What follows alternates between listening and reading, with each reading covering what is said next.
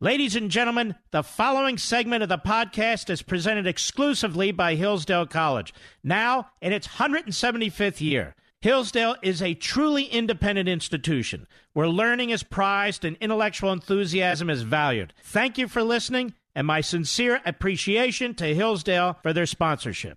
He's here. He's here.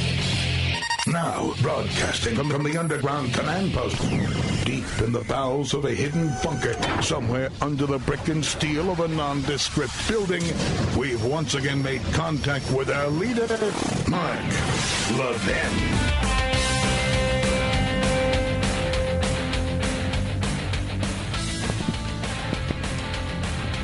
Hello, everybody. Mark Levin here. Our number 877-381-3811. 877-381-3811. How about those Eagles, Mr. Producer? Oy, oy, oy. They were dropping balls left and right. Felt like it was New Year's every night. The ball coming down. Anyway, congratulations to Dallas. Getting tough to watch those Eagles games now, just being honest with you. So at 10 p.m. Eastern Time, you watch my show. All right, I want to take a little time focusing on uh, Willard Romney. As you know, I'm the cleanup hitter, so I don't really get to listen to most of the other shows during the course of the day. I'm doing Levin TV, Life, Liberty, and Levin, writing, prepping for this program, and so forth. So I'm busy. I catch them now and then, here and there, but none today. And so it's a clean slate. Now Willard Romney, first of all, let's let's his name is Willard. Now, if you were embarrassed by your name and you didn't want to be called Willard, wasn't that a movie about a rat? I think it was. Well, there you go. A rat rather than a rhino. If you're going to change your name and have a nickname, why would you call yourself Mitt?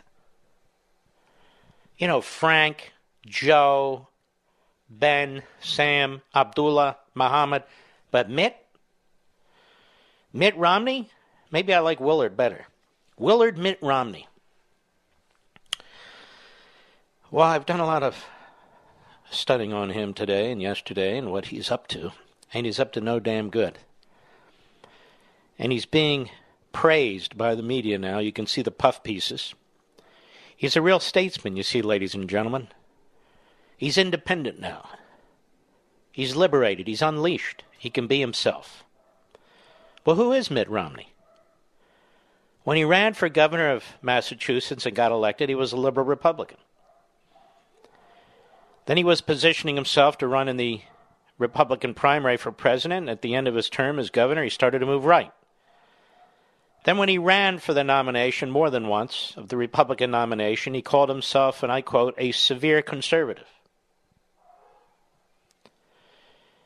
Then, when he got the nomination and he ran against Barack Milhouse Benito Obama, he lost because he ran a lousy campaign. So, in part thanks to him, in major part thanks to him, we got two terms of, of Obama. Then, during the uh, nominating process, the Republican presidential nominating process in 2016, he gave a truly vicious speech against Trump vicious and never Trumper speech. And during the general election, he was not supportive of Trump either. We all duked it out in the primary. During the general election, Trump was the nominee of the party. Well, that didn't sit that well with Romney. He was conspiring with the Never Trumpers, Bill Kristol, and their ilk behind the scenes. They really couldn't come up with anybody. They came up with a doofus from National Review, I believe, but I don't remember. Or he rejected it. They came up with another doofus from Capitol Hill, a staffer. That's all they could find. President of the United States is enormously gracious. You might recall when Mitt Romney was running for president in 2012, he went to Trump Tower and asked Trump for his support and got it. You all may, also may recall that after the president was elected as president elect, President Trump invited Mitt Romney to interview to be considered for Secretary of State. Mitt Romney came to New Jersey and was interviewed. He wasn't chosen. Mitt Romney runs for senator in Utah. He seeks and gets Donald Trump's support. The people in Utah have no idea who they're electing because Mitt Romney conceals it, aka Pierre Delecto. I'll get to that in a minute. Pierre Delecto, that sounds like something nasty, Mr. Producer. You know? Mitt, stop with the Pierre Delecto. Not in public, Mitt. Uh, anyway, so he gets elected to the Senate. And the first thing he does is write a scathing op ed in the Washington Compost against the President of the United States. And from that moment forward, this is what he's done. He has basically regurgitated whatever the left media has to say about the president. He repeats it. And so he gets an enormous puff piece in The Atlantic, a left wing site, entitled The Liberation of Mitt Romney by McKay Coppins. McKay Coppins says he's been covering Mitt Romney for nine years. Who the hell would want to cover Mitt Romney for nine years? But anyway, McKay does. Another one with the name McKay Coppins. And apparently, McKay Coppins is talking to and interviewing and taping Mitt Romney for months since he's been elected. For months. Submit Not Romney is now working with the media and the left and the never Trumpers to try and dislodge Trump. That's what he's doing. There's nothing heroic about it. Nothing heroic at all. At all. Because if Mitt Romney's successful ultimately, one of those Democrats running for president will be the president of the United States. And our country will be changed forever. There'll be no turning back. So Mitt Romney's trying to do to President Trump what Mitt Romney would never want done to him once he got the nomination of the party. Here's Mitt Romney on HBO with Axios, another left wing site. This uh, Politico spawns these left wing sites like the Washington Compost and New York Slimes do. Let's hear this. He's being interviewed by Mike Allen, who's had more jobs than any so called journalist that I've ever heard of. Cut 10, go. Is Barack Obama an honorable man? I believe he's an honorable man, yes. Yeah. I, uh, a good family man, and he made a lot of mistakes. Most presidents do. Let's stop there. How does he know he's a good family man? I'm not saying he isn't. But how does he know definitively? And why is he an honorable man? Why is he an honorable man? He tried to rewrite the Constitution. He rewrote our immigration laws from the Oval Office. I don't understand why he's an honorable man. He sought to fundamentally transform America. He trashed the state of Israel. He undermined the, the freedom fighters in Syria when he drew that red line and then backed off. He did nothing to face down the Russians in Crimea. He allowed the Red Chinese to roll all over us.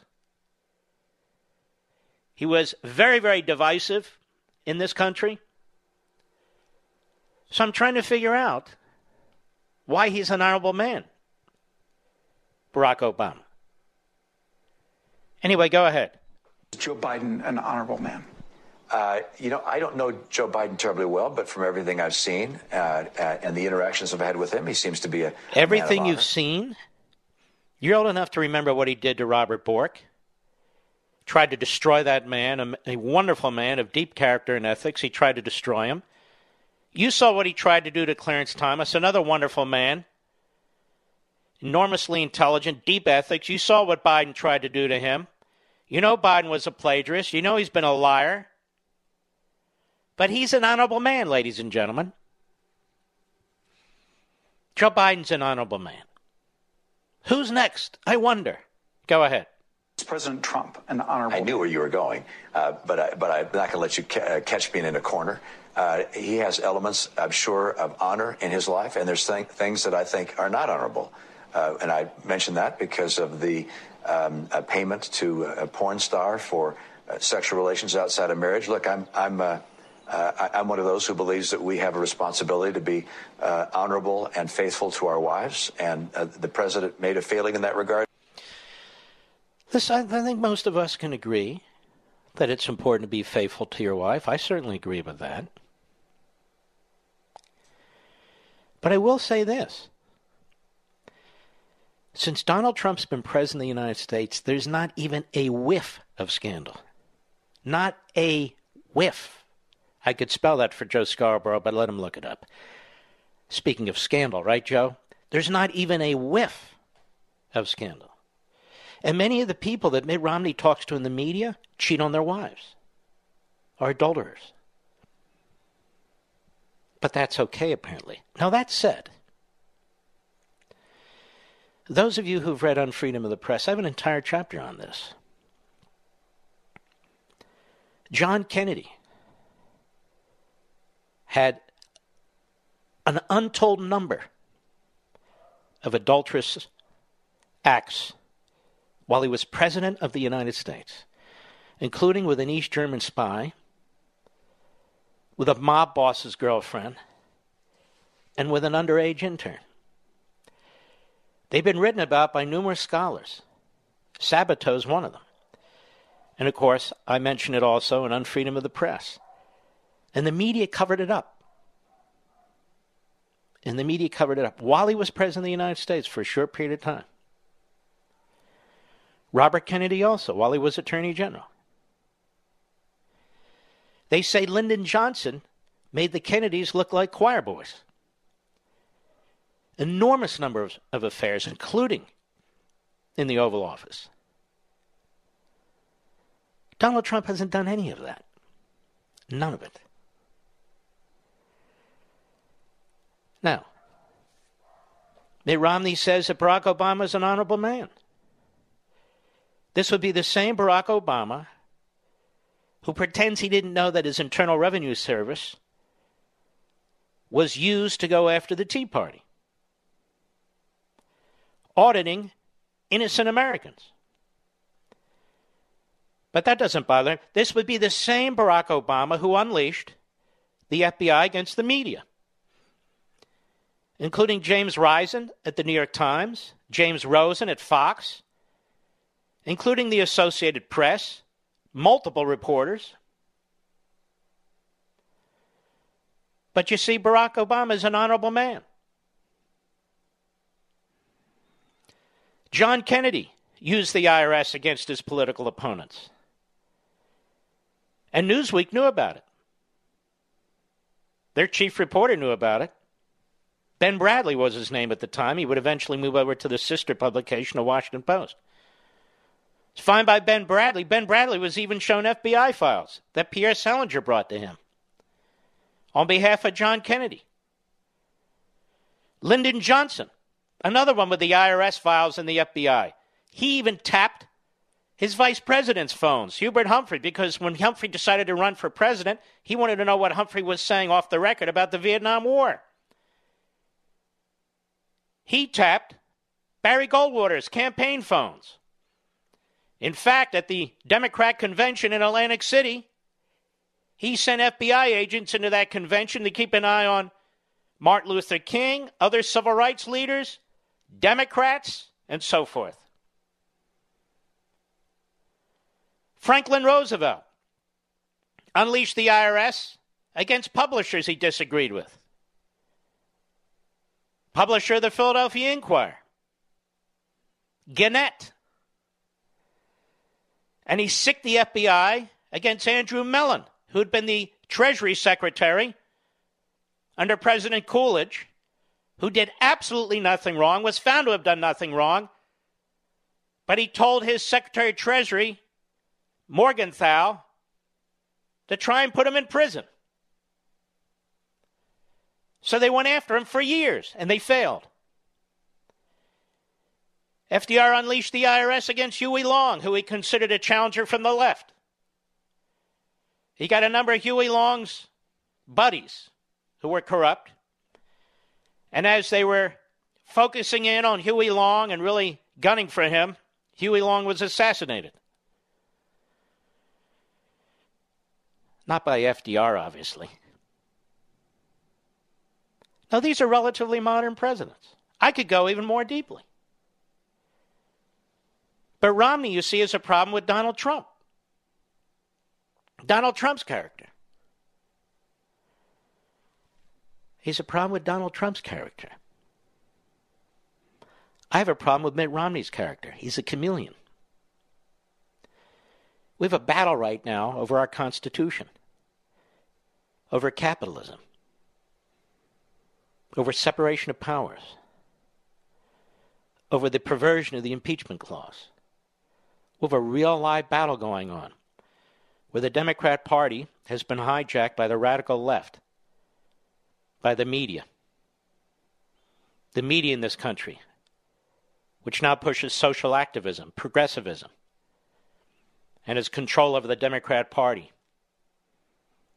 But Mitt Romney is a very small man, very thin skinned man. He's a chameleon, as I said. And he's more than happy to do the dirty work for the left as they praise him with slobbering news articles and so forth. I'll be right back. Mark Levin.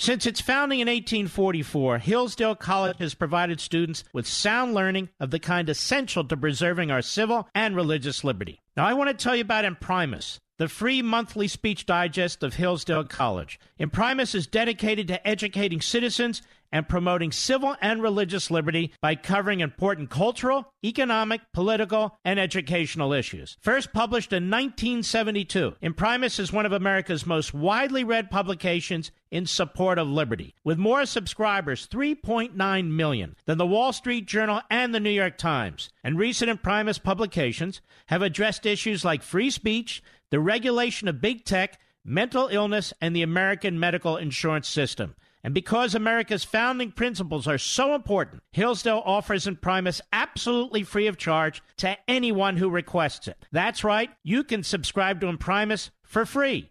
Here's what I want you to do. I want you to visit imprimis.hillsdale.edu for your free subscription. That's Imprimis, I M P R I M I S dot Hillsdale dot edu. Welcome to Hillsdale.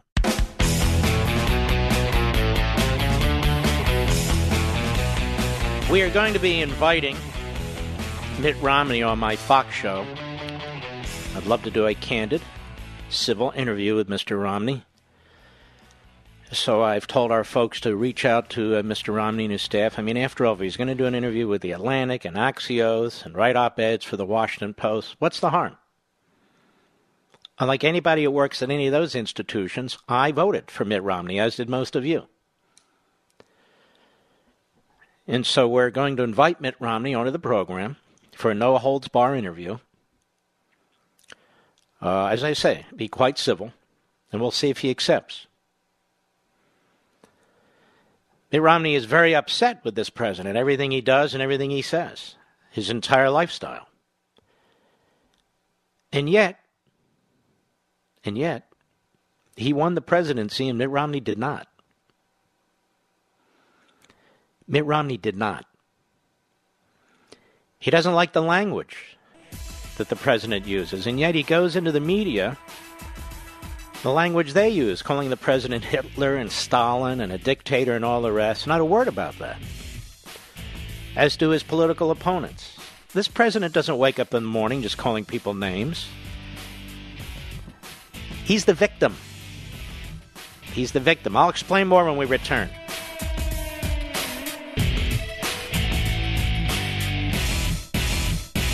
You hear me talk about Hillsdale College a lot, about its rigorous classical liberal arts curriculum, about its exceptionally bright and patriotic students. 175 years ago, Hillsdale College was founded with a mission defined by four enduring purposes learning, character, faith, and freedom. While many institutions have lost their way, Hillsdale College maintains an unwavering commitment to learning, character, faith, and freedom. I've also talked about the great Dr. Larry Arnn, the president of Hillsdale College. He's one of the finest Americans I've ever known. And he explains that these four purposes learning, character, faith, and freedom remain inseparable in the activity of education at Hillsdale College. He says learning is difficult and takes more than talent, it takes hard work, which requires character. Freedom is essential for learning, but it is fragile and constantly under threat, so its principles must be studied by all for the sake of its defense. At Hillsdale, faith and learning are integrated toward God because He is the first authority. Folks, if you've ever wondered why I love Hillsdale College, now you know. Visit hillsdale.edu. That's hillsdale.edu for more information. Hillsdale College, pursuing truth and defending liberty since 1844. Remember, that's hillsdale.edu, hillsdale.edu.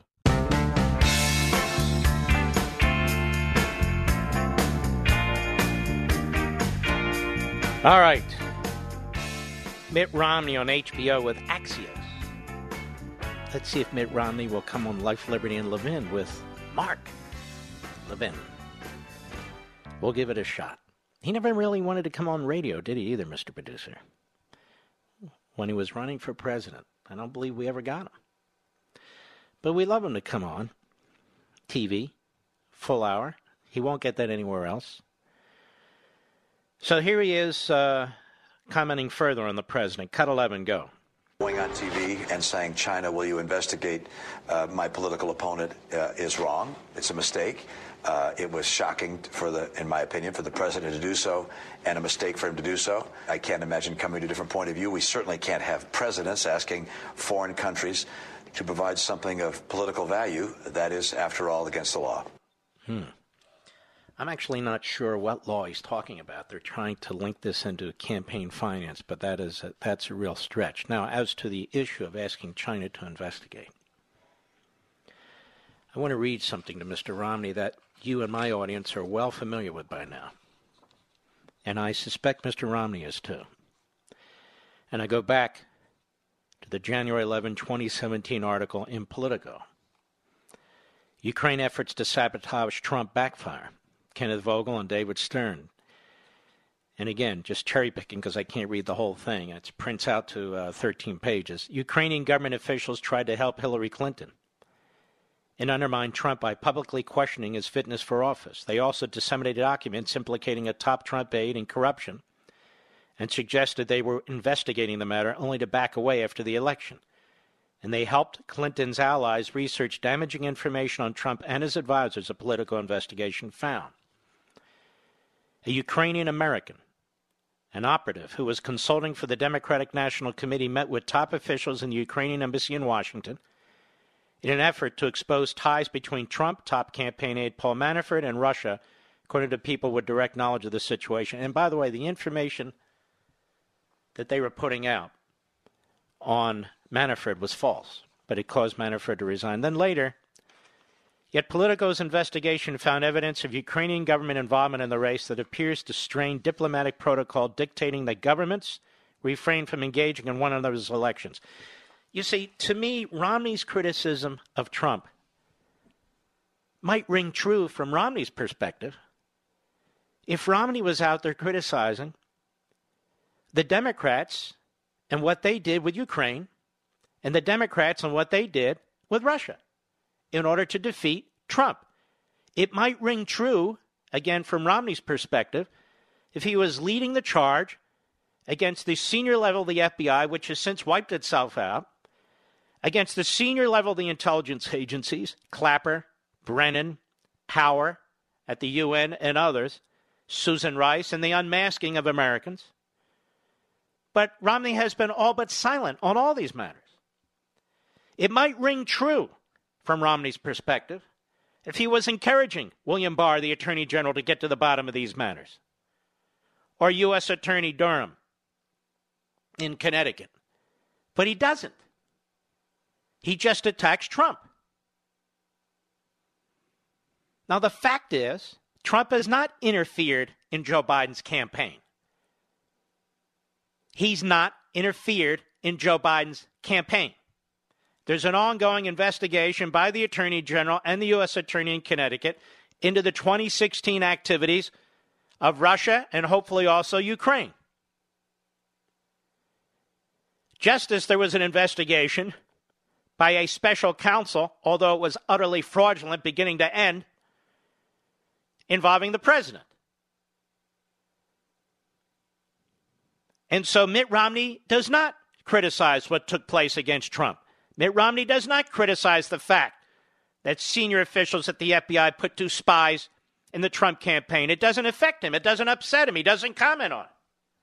He doesn't comment on the Democrats and the Hillary campaign reaching out to an ex British spy who reeks out to Russian apparatchiks to put together a phony document that's used in the FISA court, that's used to appoint a special counsel. Not a word from Mitt Romney. No demand for hearings, nothing. And the Ukraine, the Ukrainian government's involvement in the 2016 campaign is laid out by a left wing site, Politico, a left wing reporter, Kenneth Vogel, who's since been hired by the New York Times, and David Stern, laying it out on what Ukraine was trying to do and interfere in our election. Not a word from Romney about any of it. The fact that Trump says, you know, China might want to look into this, investigate that too. That for Romney is over the top. But none of this is because he hasn't commented on it. He hasn't said anything that's certainly not in a in a in a repetitious manner that demands anything. Get to the bottom of it. Nothing. If it's not anti Trump, you don't hear from Romney. So, which is worse? The President of the United States saying China might want to investigate this, or the Democrats using Ukraine to interfere actually in the 2016 election? Or the Democrats and Hillary Clinton again using a foreign British ex spy and Russian apparatchiks to try and defeat the Republican candidate. I don't know how Romney gets around this, but this is why the media are slobbering all over him. This is why he's getting a spittle shower. There's plenty of evidence Ukraine interfered in the 2016 election. That's not a right wing conspiracy. It's right here in Politico. And nobody, nobody can challenge the reporting here and nobody wants to follow up on it. So, whereas Bill Barr, his second term as Attorney General, sees a real problem with what took place in 2016, Mitt Romney does not. Mitt Romney does not. It's really quite appalling what he's doing, Romney. So, this long piece profiling Mitt Romney in the Atlantic, a left wing site, The Liberation of Mitt Romney by McKay Coppins, I guess the name is C O P P I N S. Coppins. The newly rebellious senator has become an outspoken dissident in Trump's Republican Party just in time for the president's impeachment trial. Mitt Romney's leaning forward in his chair, his eyes flashing, his voice sharp. It's a strange look for the 72 year old senator who typically affects a measured, somber tone when discussing Donald Trump's various moral deficiencies. But after weeks of escalating combat with the president over Ukraine and China and Syria and impeachment, the gentleman from Utah suddenly appears ready to unload. So he's a gentleman, you see, and Trump has moral deficiencies. I remember when Romney was called a racist.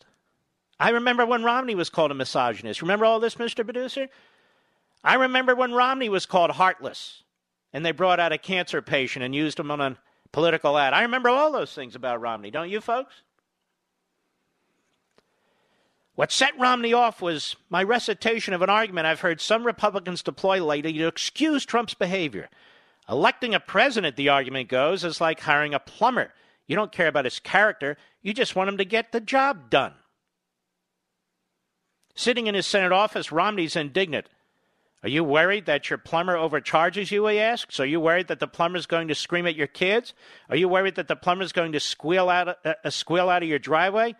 I'm playing devil's advocate. He's attempting an exorcism. To Romney, Trump's performance as president is inextricably tangled up in his character. Berating another person or calling them names or demeaning a class of people, not telling the truth.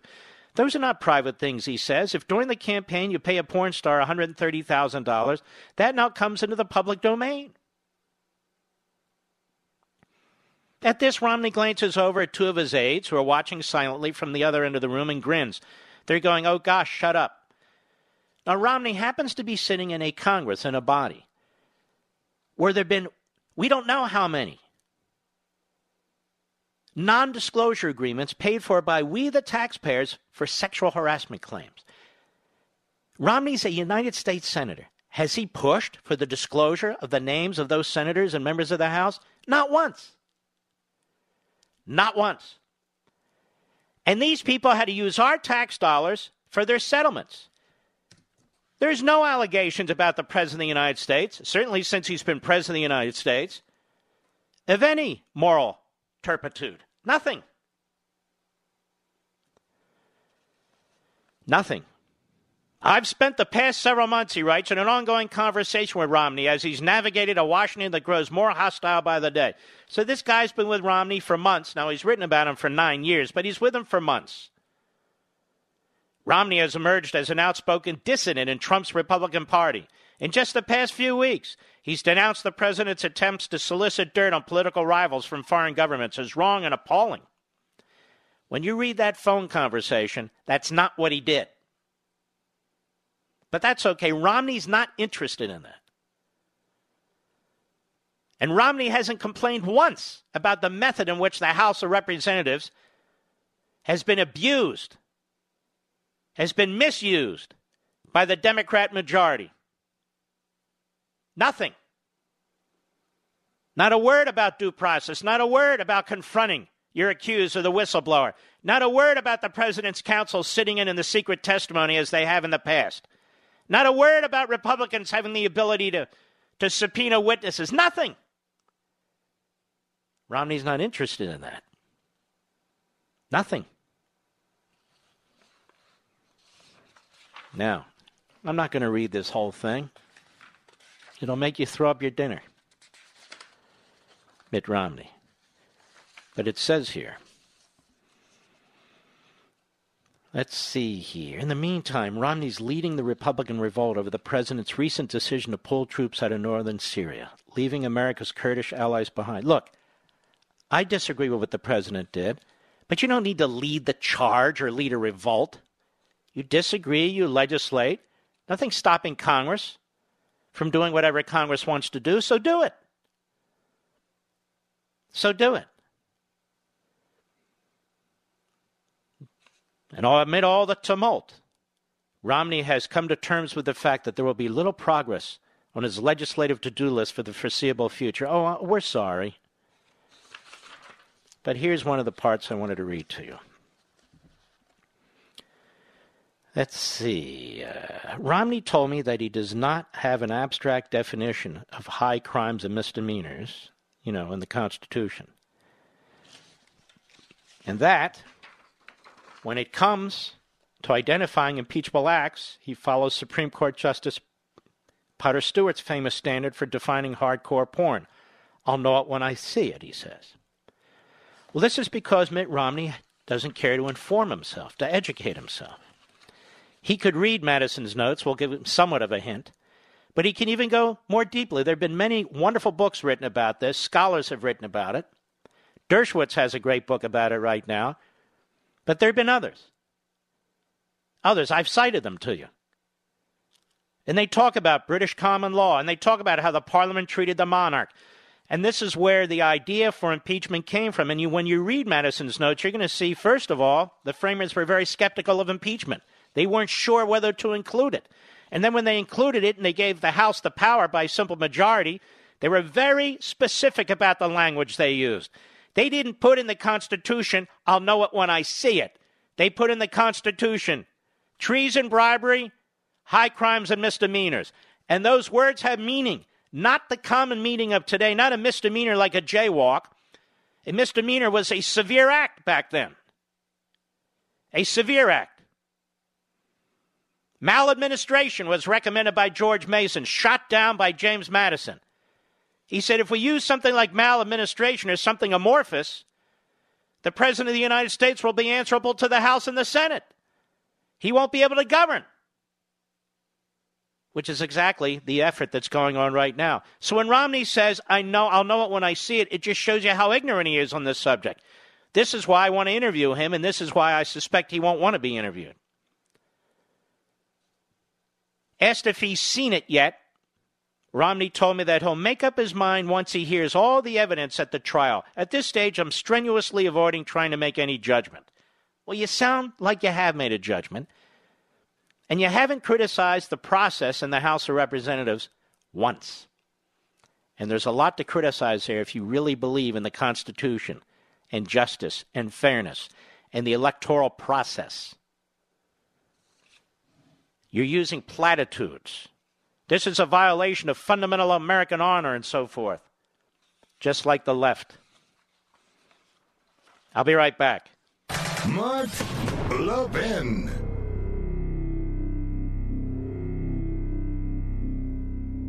Liberty and learning. In a healthy democracy, these two things are mutually supportive. In America today, however, that bond is broken. To help repair the breach, Hillsdale College has launched the Van Andel Graduate School of Government in the nation's capital. And unlike other graduate programs, Hillsdale teaches politics as a human activity oriented toward justice a series of choices, guided in the best case by right principles, but made in ever changing circumstances that require prudence to achieve the best attainable results. Hillsdale's curriculum combines the careful reading of primary sources and serious historical inquiry. Students learn how to apply the principles of free government and advance the cause of constitutionalism in the context of ever changing circumstances. Hillsdale's new Van Andel School of Government is a program unlike any other in Washington, D.C. Hillsdale College, pursuing truth and defending liberty since 1844. Learn more at levinforhillsdale.com. That's L E V I N for Hillsdale.com.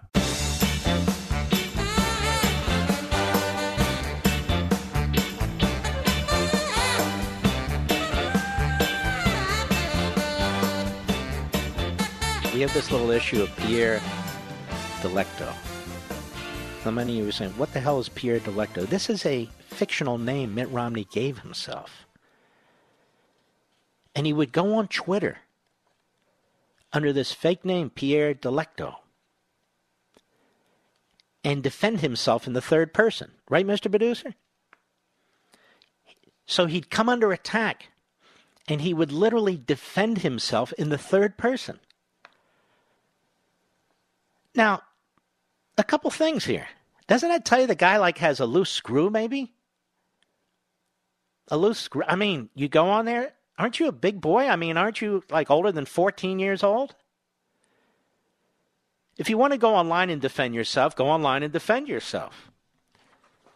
But you're a United States Senator. Pierre Delecto. From now on, Willard Mitt Romney on this program is Pierre Delecto, if I can remember the name. Mr. Producer.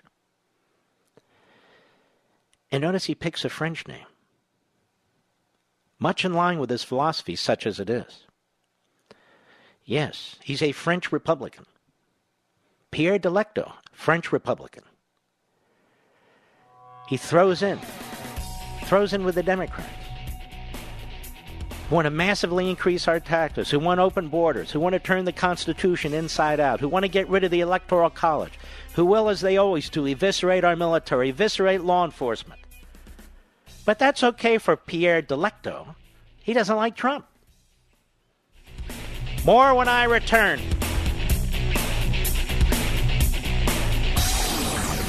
From the Westwood One Podcast Network. Here. Here.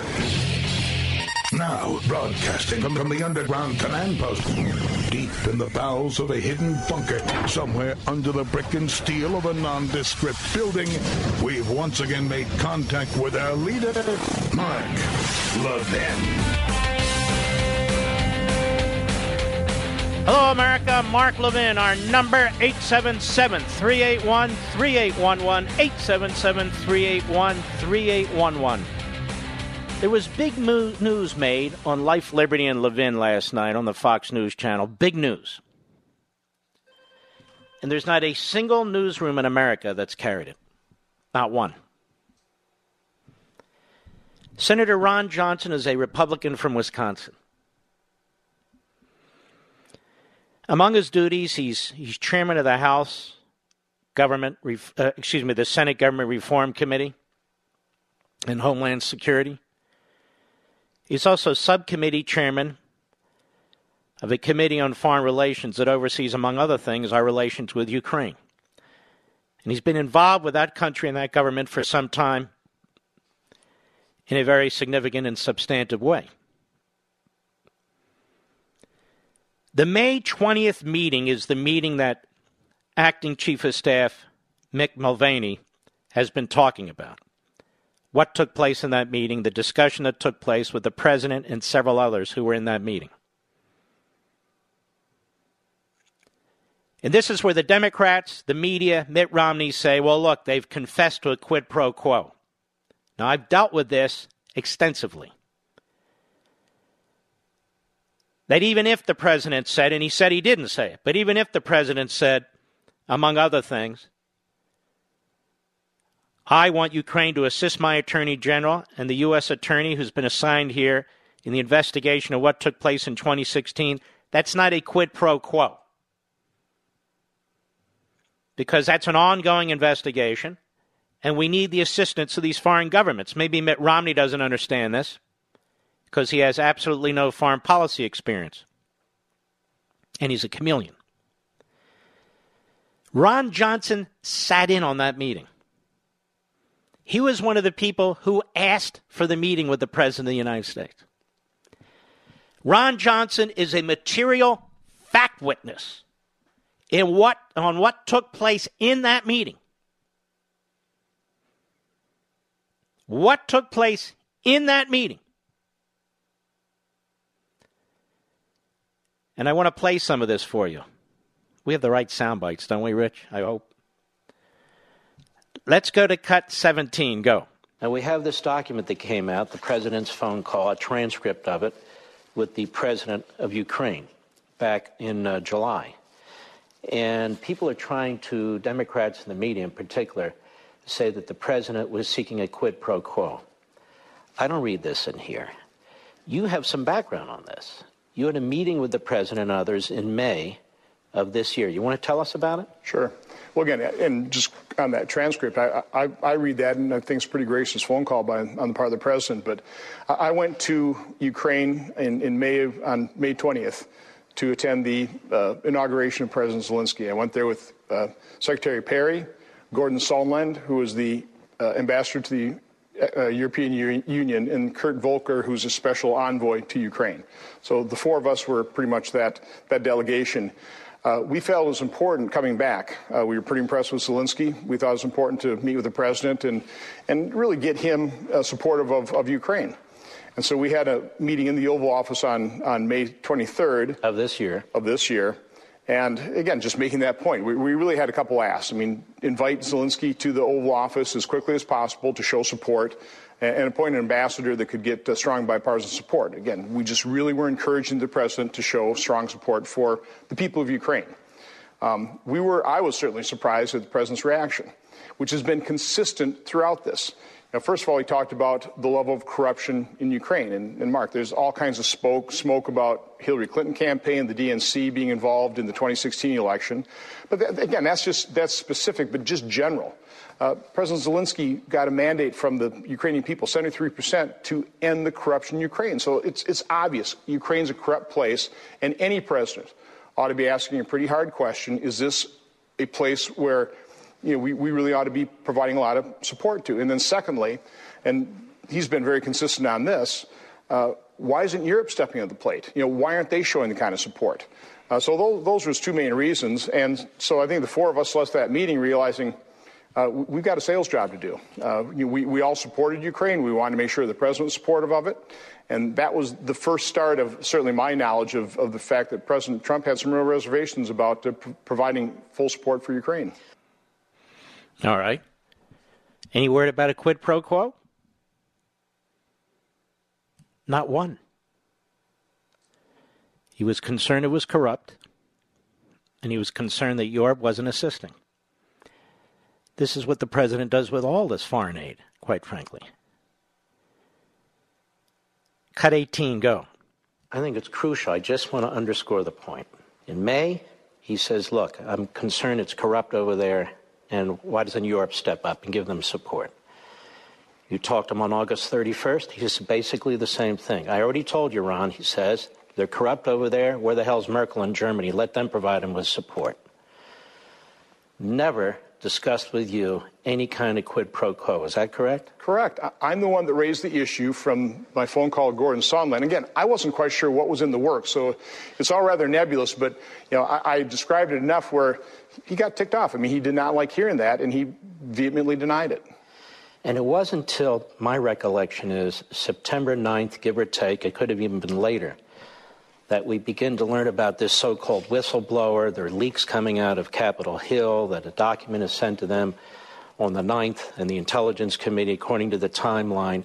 So it's not the president coming up with an after the fact explanation for what took place. It's the president of the United States doing exactly what the president has said since, which is no, no, no, no. They got the support, but I needed to make sure they weren't going to basically you know, run away with the money. They weren't going to abuse the, the, the money. And also, we wanted support from other allies. By the way, th- th- there, there is a fair record of U.S. support uh, getting wasted in Ukraine, just going to banks and not anybody knowing where that ever goes to. So, again, there's, there's, a, there's a history of this.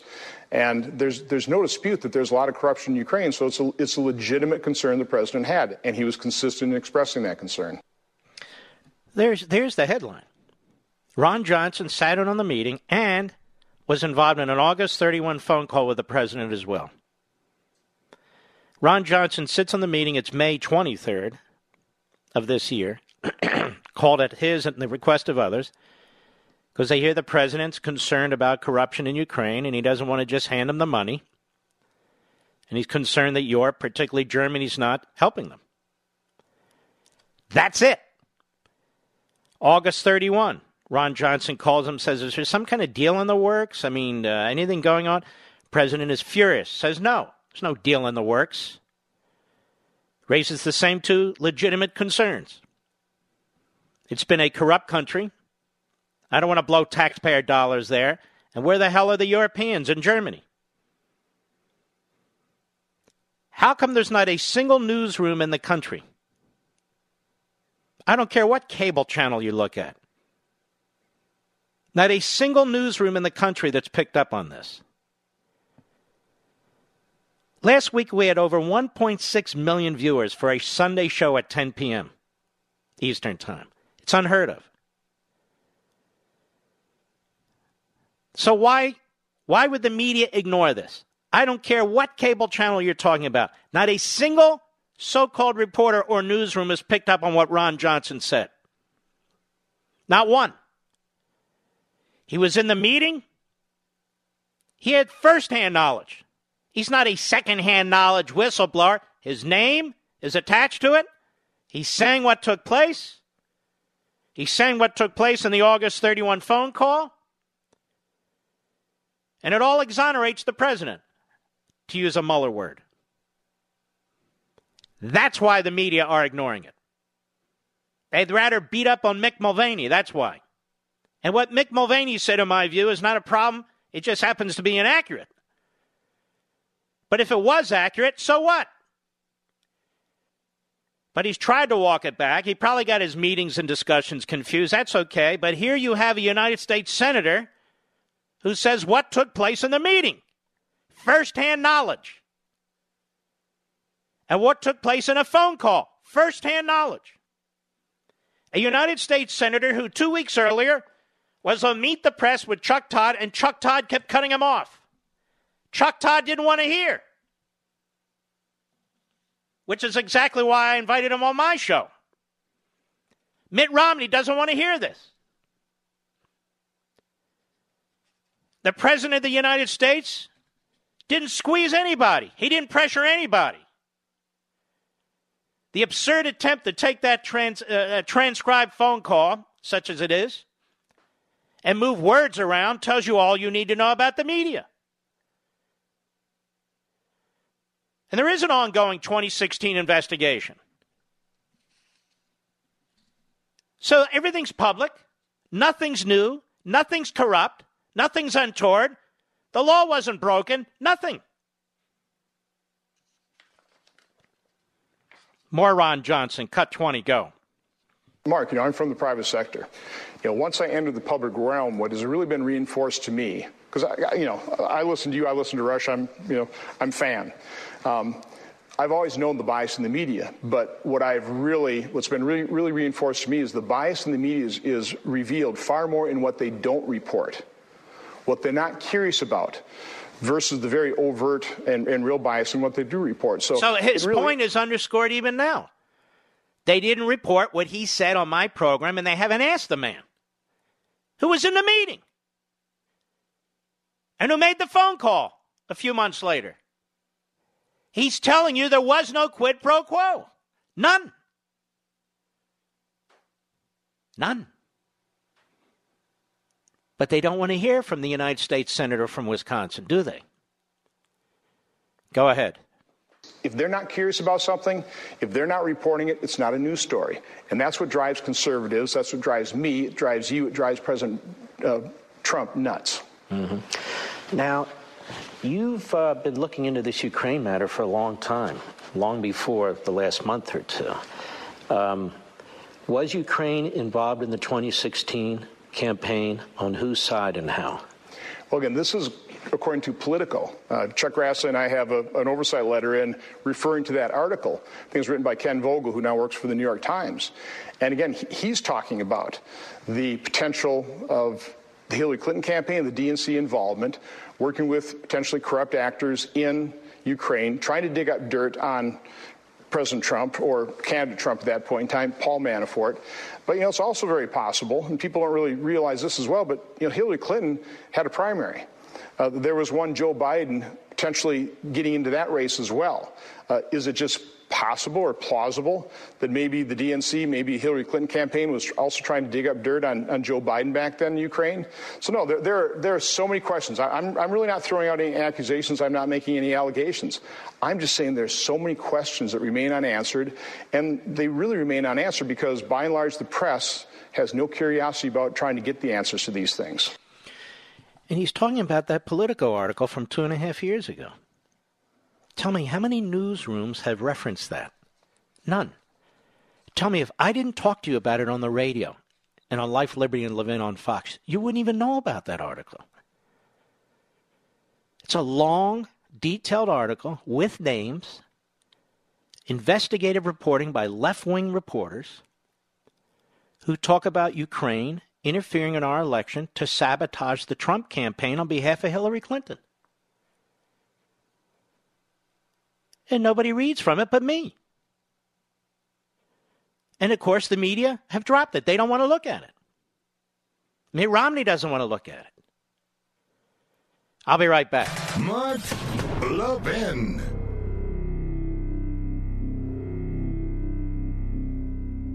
In today's digital age, where cyber threats loom larger than ever, safeguarding your personal information is paramount. So why is Congress considering a law that could put your credit card data at greater risk of being hacked and exposed to foreign networks? This Durbin Marshall credit card bill could jeopardize your financial data, make it more susceptible to cyber intrusions. It's a controversial bill that proposes a shift in billions of dollars worth of consumer transactions to payment networks that lack the robust security measures consumers rely on. Who could possibly want that? Well, the answer woke corporate megastores seeking to inflate their multi billion dollar profit margins. The Durbin Marshall credit card bill will undermine our safe and convenient payment systems and endanger your data security. It's time to take a stand. Visit electronicpaymentscoalition.org. Make your voice heard. Tell your senators to oppose the radical Durbin Marshall credit card bill, paid for by the Electronic Payments Coalition.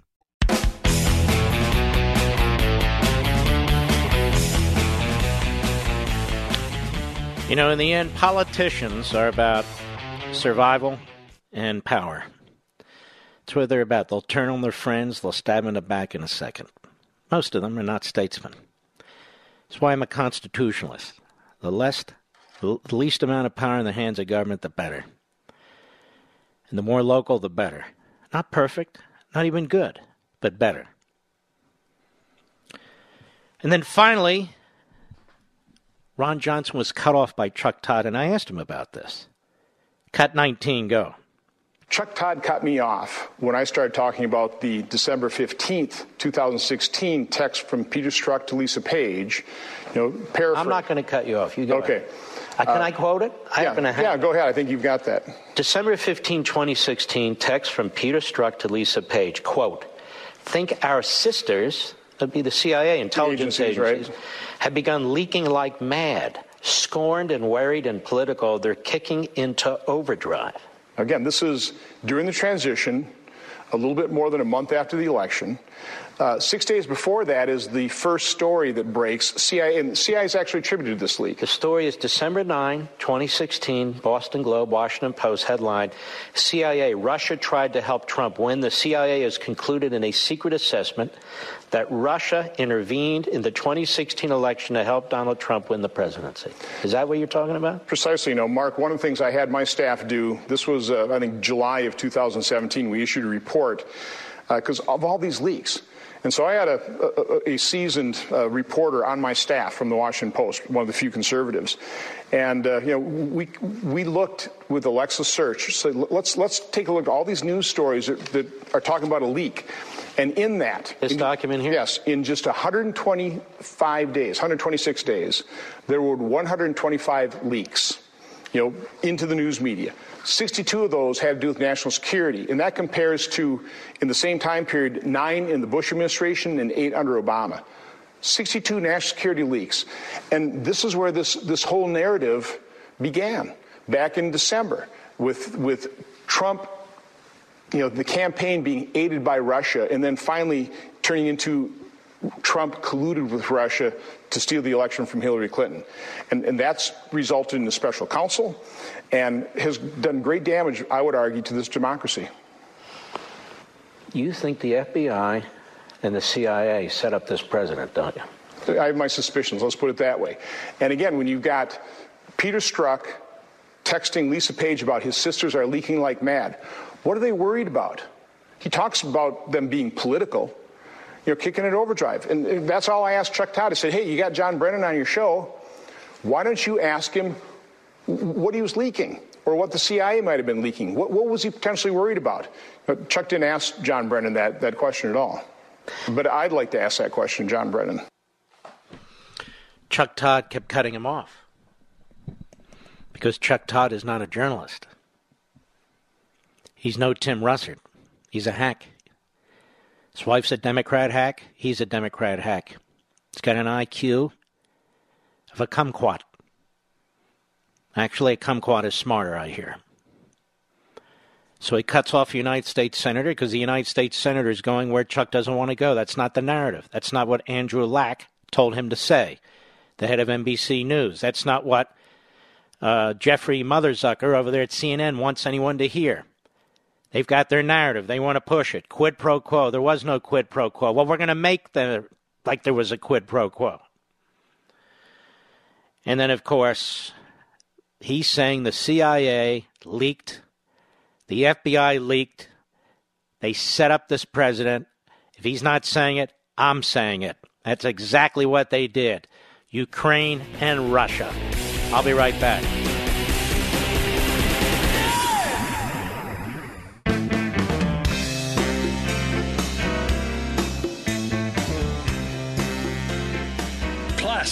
Conservative fire. The Mark Levin Show. Call in now at 877 381 3811. You know, I've been telling you about Nancy Pelosi and the Democrats' plan to socialize medicine and how they would impose government cost controls at the expense of high quality health care. To put it another way, Pelosi's bill may prevent you and your family from having access to the latest and most effective drug therapies available anywhere. In fact, according to the CBO, that's the Congressional Budget Office, which scores proposed legislation like the Pelosi plan, new breakthrough medicines may never be discovered at all. They project that the Pelosi plan will reduce research and development investments towards new treatments and cures. Now, why are we not surprised? Because when you impose drug price controls and then punish private innovators with massive 95% retroactive tax penalties, you eliminate the financial ability to invest in critically needed research and development. And with it, the incentives to discover new treatments for cancer, new cures for other crushing diseases. If Nancy Pelosi told you to work at a government dictated salary, far lower than you've even cost of living, and then pay 95% of it in new taxes, would you run out and buy a new car? No, you'd go broke. Folks, get the facts. Go to truehealthcarefacts.com, truehealthcarefacts.com. That's truehealthcarefacts.com. Mr. Producer, my connection for the call screen is not working. Do we have an irregular American or a regular American? Mark, New Jersey, the great WABC. Go. How are you, Mark? Okay. I'm a regular American. Good.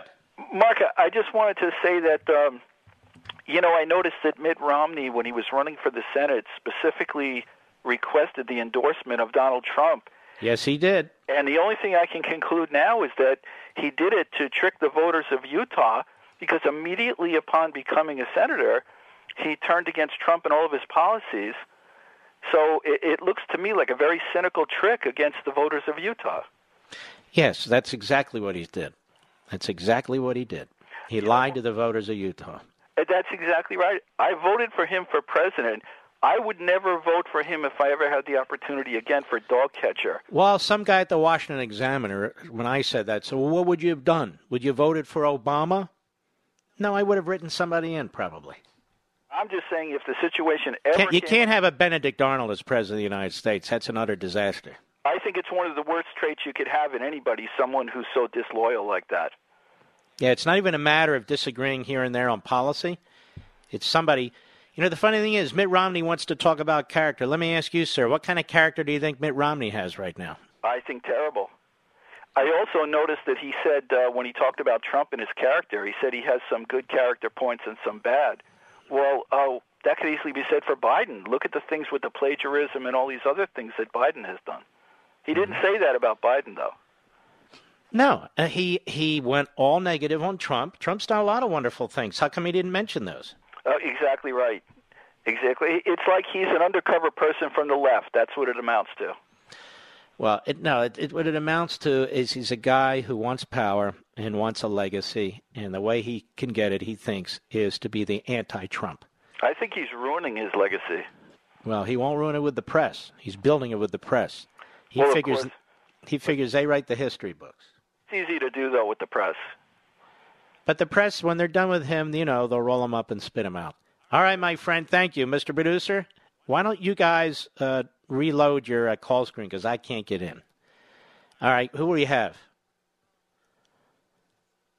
WCHM, Tom in Georgia. Go.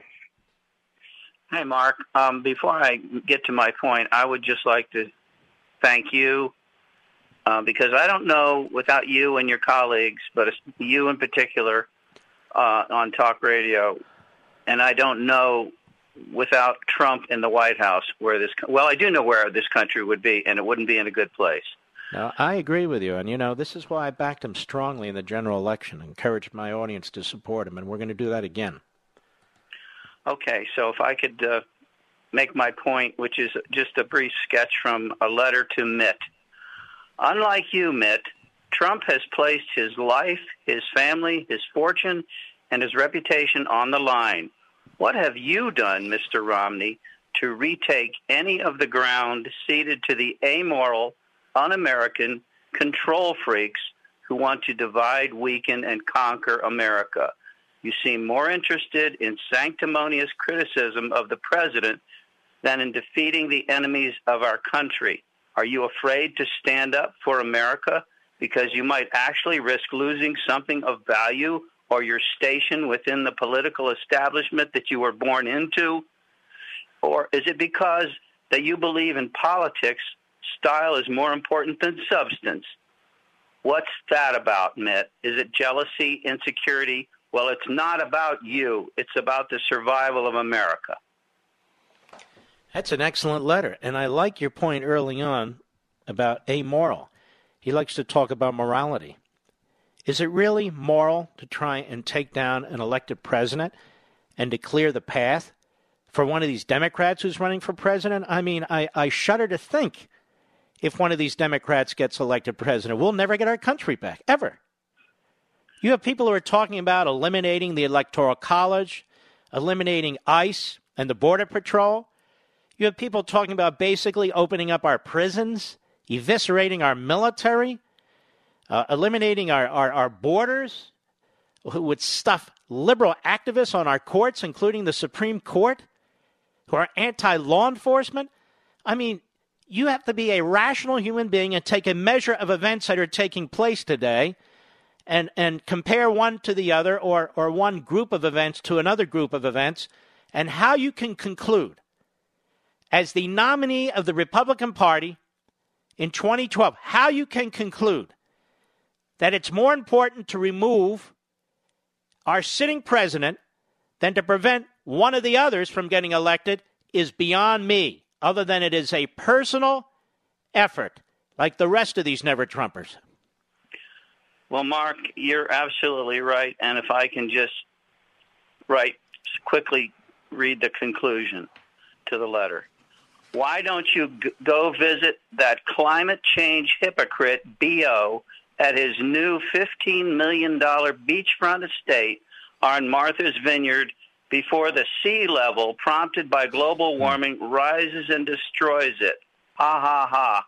Then please stay there with your fellow elites and leave us regular folks the hell alone. And by the way, Romney has multiple homes too, and I don't begrudge it. But uh, now, now he's a climate change warrior. This is what I mean. He's not a serious thinker. He's not a substantive thinker. He has his wet finger in the wind, and that's where he's going. Climate change. The media like climate change. He likes climate change. All right, my friend, I appreciate it. Bill, Eagle Mountain, Utah, on XM Satellite. How are you, sir? I'm good. How are you, Mark? All right, my friend.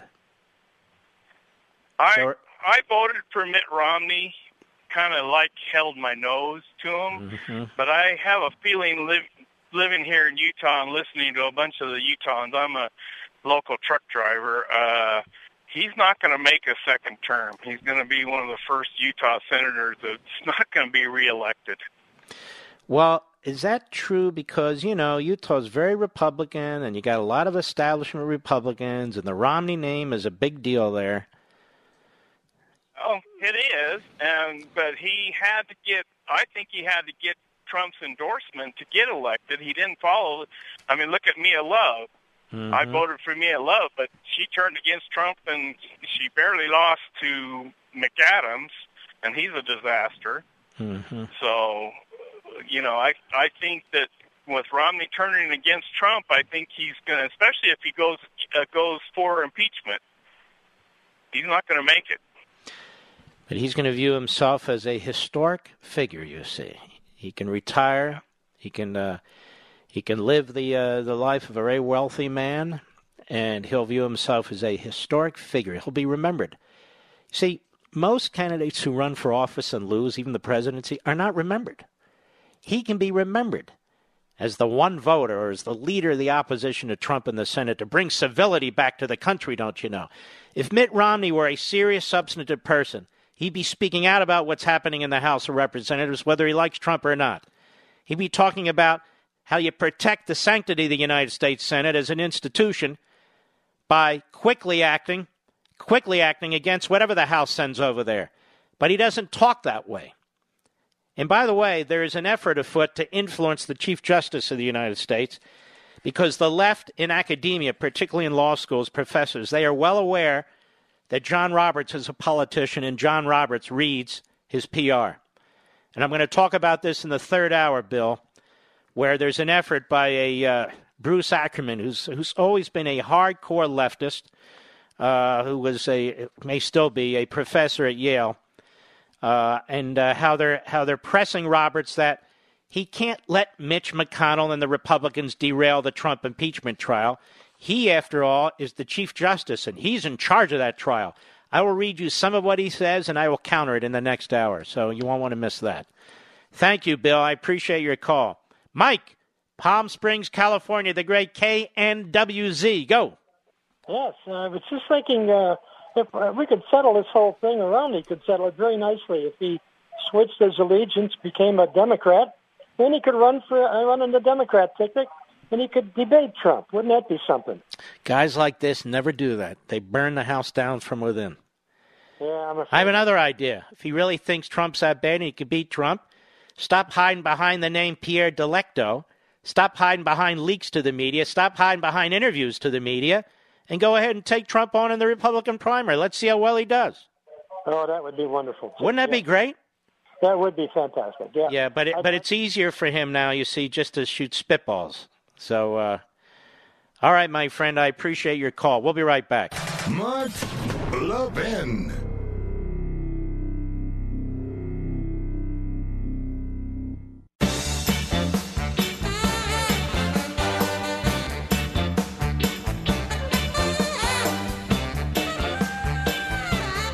Well, there was, in effect, a procedural vote in the House of Representatives just now to censure, effectively, Adam Schiff. And as you can imagine, it lost, but it was 218 to 185. So it wasn't that far off. But the Republicans wanted to censure Schiff. The individual bringing up the, uh, uh, sponsoring this was uh, uh Biggs, along with the uh, Republican leader and the Republican deputy.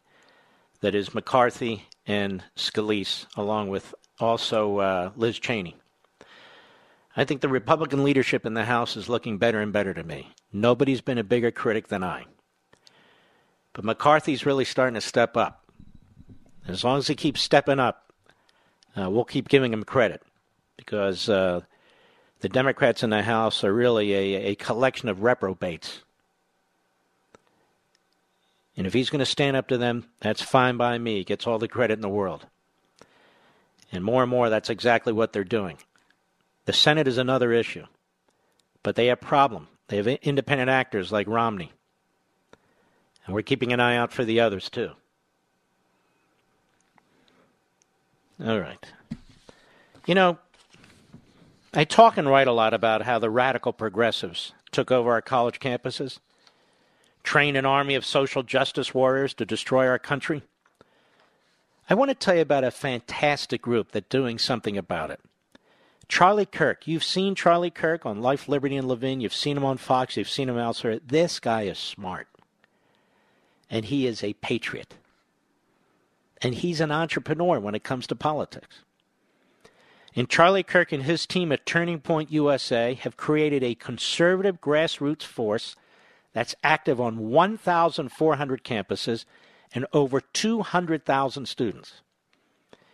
And they host training conferences for female, African American, and Hispanic students, including an annual summit for 15,000 student leaders.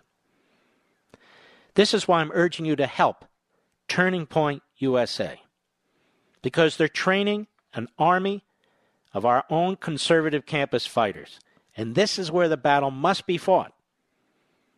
And how many times have you called me or said to me, What can we do, Mark? What can we do? Well, here's somebody who's doing something about it. And they need your support to keep up this very important work. Here's what I want to strongly encourage you to do take a look. Go to markforturningpoint.com. Please do it right now so you don't forget. Markforturningpoint.com. And I love Turning Point because they play offense, they play to win. So go to Mark Turning uh, Mark for. I apologize. Mark for turningpoint.com. Just jot it down. Mark for turningpoint.com.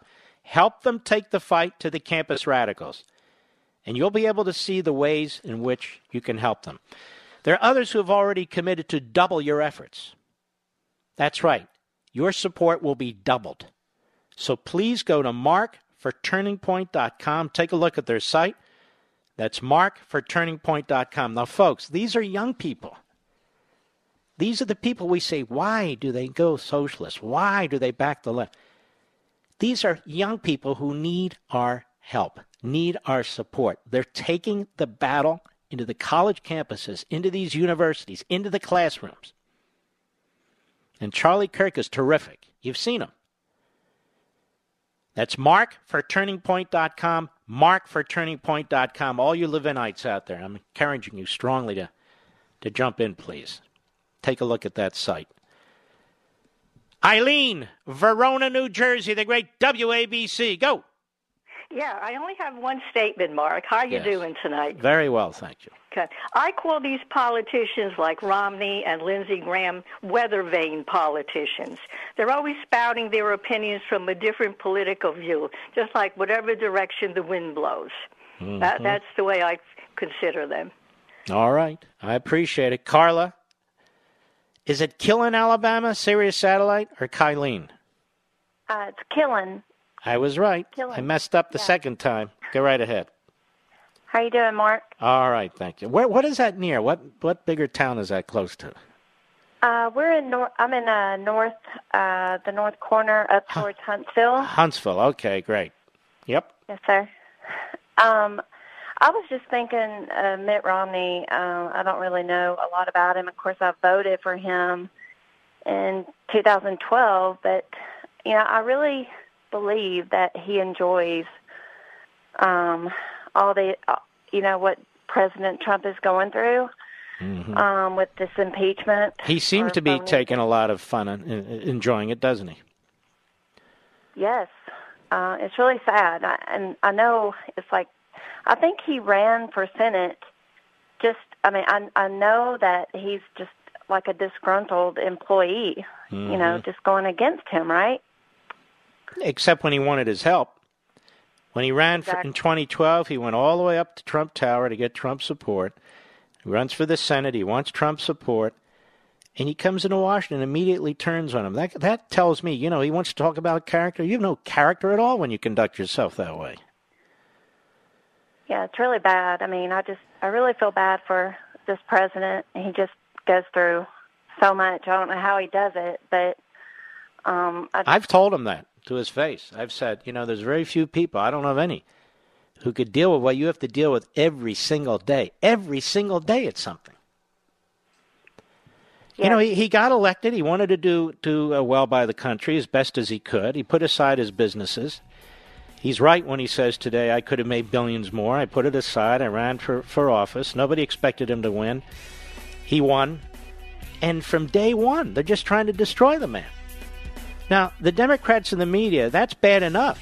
But when you have a few of these Republicans, I mean, that to me is like over the top. Thank you for your call very much. We'll be right back. From the Westwood One Podcast Network. He's here.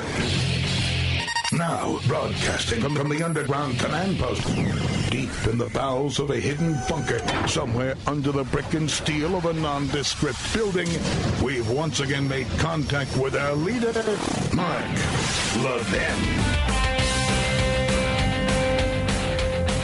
Hello, everybody. Mark Levin here. Our number 877 381 3811. 877 381 3811. By the way, we want to wish Israeli Prime Minister Benjamin Netanyahu a happy 70th birthday. And today he gave up the effort to try and form a government. Too many idiots who have left Likud and joined others. And now it'll be up to Gantz to see if he can form a government, and he may well try to form a government with the Arab parties. And you might say, what's wrong with that, Mark? Diversity. Because these particular Arab parties do not believe in the existence of the State of Israel. See the difference between Israel and some of these surrounding entities and countries. So, there's an effort underway now, kind of under the radar unless you follow these things an effort under the way, uh, underway to try and influence the Chief Justice of the United States to take a more aggressive role should the House of Representatives vote for impeachment. And should the Republicans show some courage and effectively dismiss it in one form or another. And of course, Slate is a, a left wing kook site, and the individual who writes this is a ultra leftist Yalie, by the name of Bruce Ackerman, been around a long time. I, I even quote him in Liberty and Tyranny, his bizarre view of the Constitution, in my view. And the headline in the story is intended to get John Roberts' attention. Now, you need to understand that, that Roberts keeps track of his press, too. He's a very political person. It says John Roberts won't let Mitch McConnell derail a Trump impeachment trial. Then he goes on. On Wednesday, the Washington Post reported on a closed door session among Senate Republicans discussing the way they should conduct a trial if President Trump is impeached by the House. According to at least one senator, Senate Majority Leader Mitch McConnell indicated he's aiming for a rapid process that might start around Thanksgiving and end by Christmas. There are many reasons, though, to think that such a rush to judgment will fail. The Constitution explicitly states that the Chief Justice, in this case John Roberts, shall preside, quote unquote, over presidential impeachment trials. So, the rules of the Senate. Now, isn't that interesting? So the Senate makes the rules. You know, when you have a judge, a judge doesn't make the rules. There are rules of civil procedure and rules for evidence and all kinds of rules that a judge must comply with, too. In this case, the Senate makes the rules. The rules of the Senate, moreover, require McConnell to take his command seriously in order to prevent the vice president, who formally presides over the Senate, from refusing to allow the Chief Justice to play his constitutional role. The Senate rules governing impeachment require the vice president to swear in the Chief Justice immediately after the House's charges are announced on the floor. That's not why that happens, it's just a procedure. The rules then explicitly empower the Chief Justice to, quote, direct all the forms of proceedings, unquote, during the trial. The Senate, in contrast, is granted, quote, power to enforce obedience to all these rulings. Ladies and gentlemen, none of what I just cited you is in the Constitution. It's the rules that the Senate has passed, the rules that can be changed. The separation of powers between the Chief Justice and the Senate was at the center of public attention as the country prepared itself for the impeachment trial of President Andrew Johnson, which began on March 4, 1868. At that time, the Senate approved the rules that were later codified and remain in force today.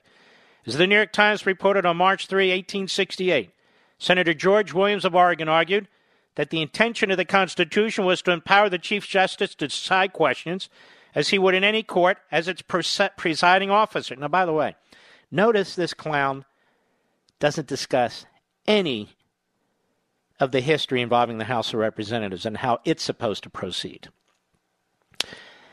And this is a sleight of hand. The reason Ackerman, Bruce Ackerman, ignores what the House of Representatives is doing is because he can't defend it. And so, in response to a rogue Democrat Party, which is using the House and the impeachment clause to try and remove a president or to dirty him up before a general election, Ackerman ignores all that, but in response, a Senate is not required to, to stick with the rules that it has put in place.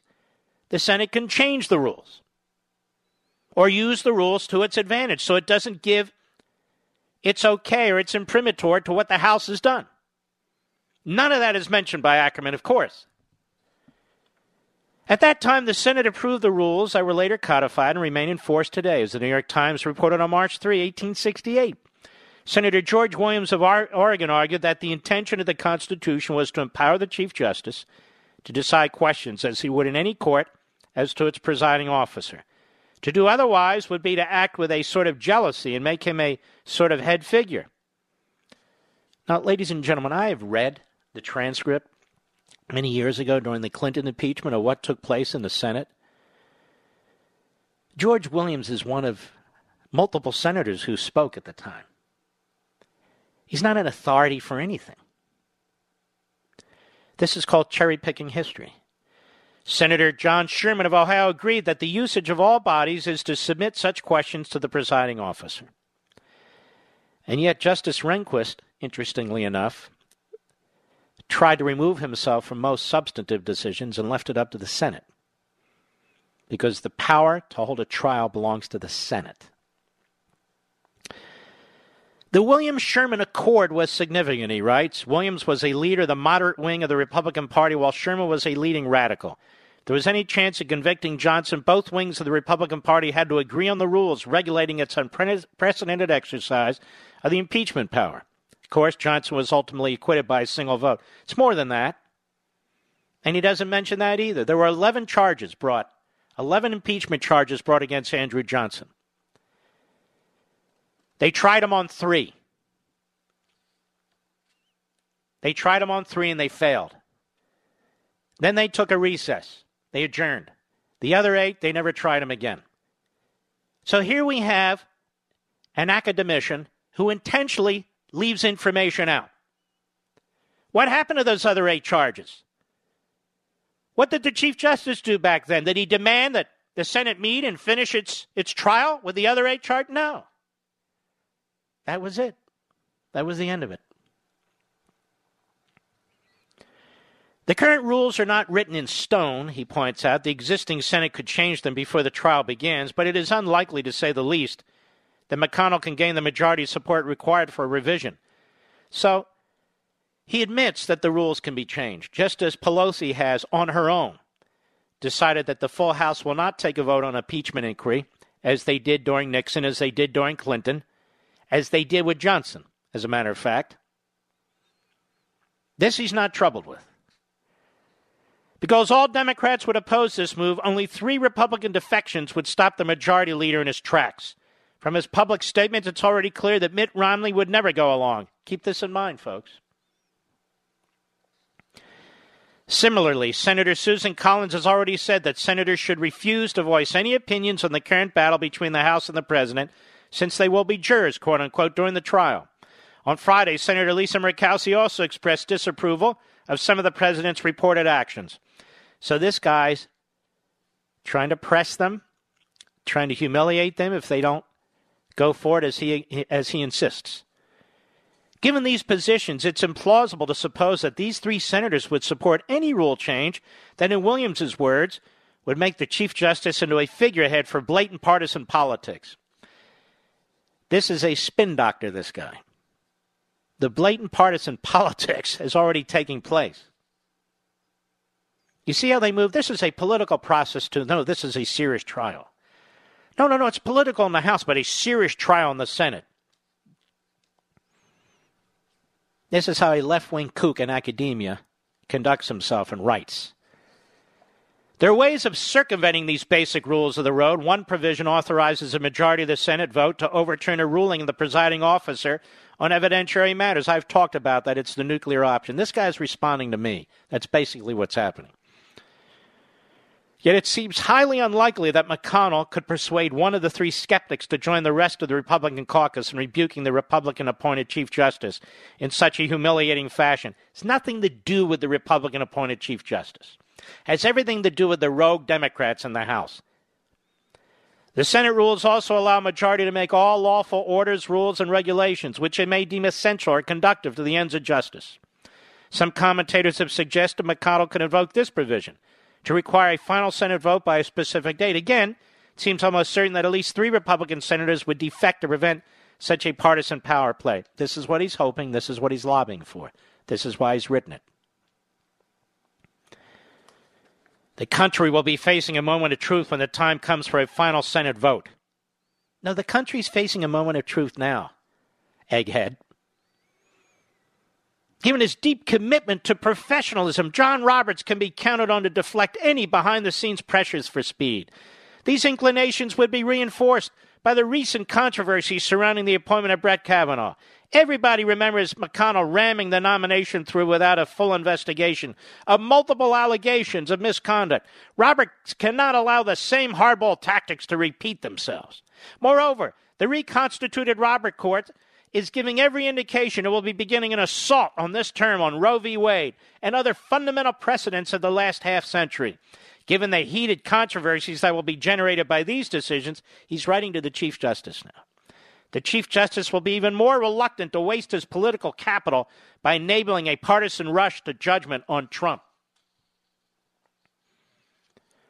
I thought this was supposed to be like a courtroom, and now all of a sudden the Chief Justice is wasting his political capital. You notice? Follow the bouncing liberal ball. The trial itself would necessarily be a multi stage affair. He wants it to drag on into the general election. Impeachment managers for the House, acting essentially as prosecutors, would present their case to the Senate and the nation in an organized fashion over a couple of weeks. Chief Justice would then provide White House defense counsel with an equal opportunity to rebut the charges. The House managers would respond, the President's lawyers would then reply, and the Senate would vote after another pause for serious deliberation. All this means the country will be facing a moment of truth. Isn't it interesting? He doesn't worry about the country now. The country would like to know what's going on in these secret hearings, these secret testimony that's taking place. But this guy, Bruce Ackerman, has no problem with it whatsoever. None. Just come up with your charges, spit them into the Senate. We demand that the Senate follow the old rules. But what about the House? Forget about the House. It's the Senate. We have no idea yet how compelling the evidence emerging from the Ukraine investigation will turn out to be or what other high crimes and misdemeanors will ultimately gain House support. Given the, not House support, Democrat support. Given the length and complexity of the potential charges, the entire process, including preparation time, could last for months, ladies and gentlemen, months, right into the general election. We need a trial that goes on for months, right into next summer.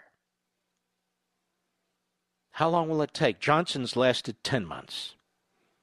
Excuse me, Bill Clinton's lasted four weeks.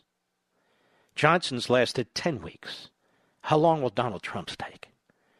Your guess is as good as mine, he says, but perhaps public opinion will swing decisively against the president after a series of dramatic presentations between House managers and presidential defenders, leading many staunch Republicans to abandon Trump and provide the two thirds majority required for conviction. This is clearly the scenario leading McConnell to his rush to judgment. No, it's not, you idiot. He sees this for the corrupt process that it is.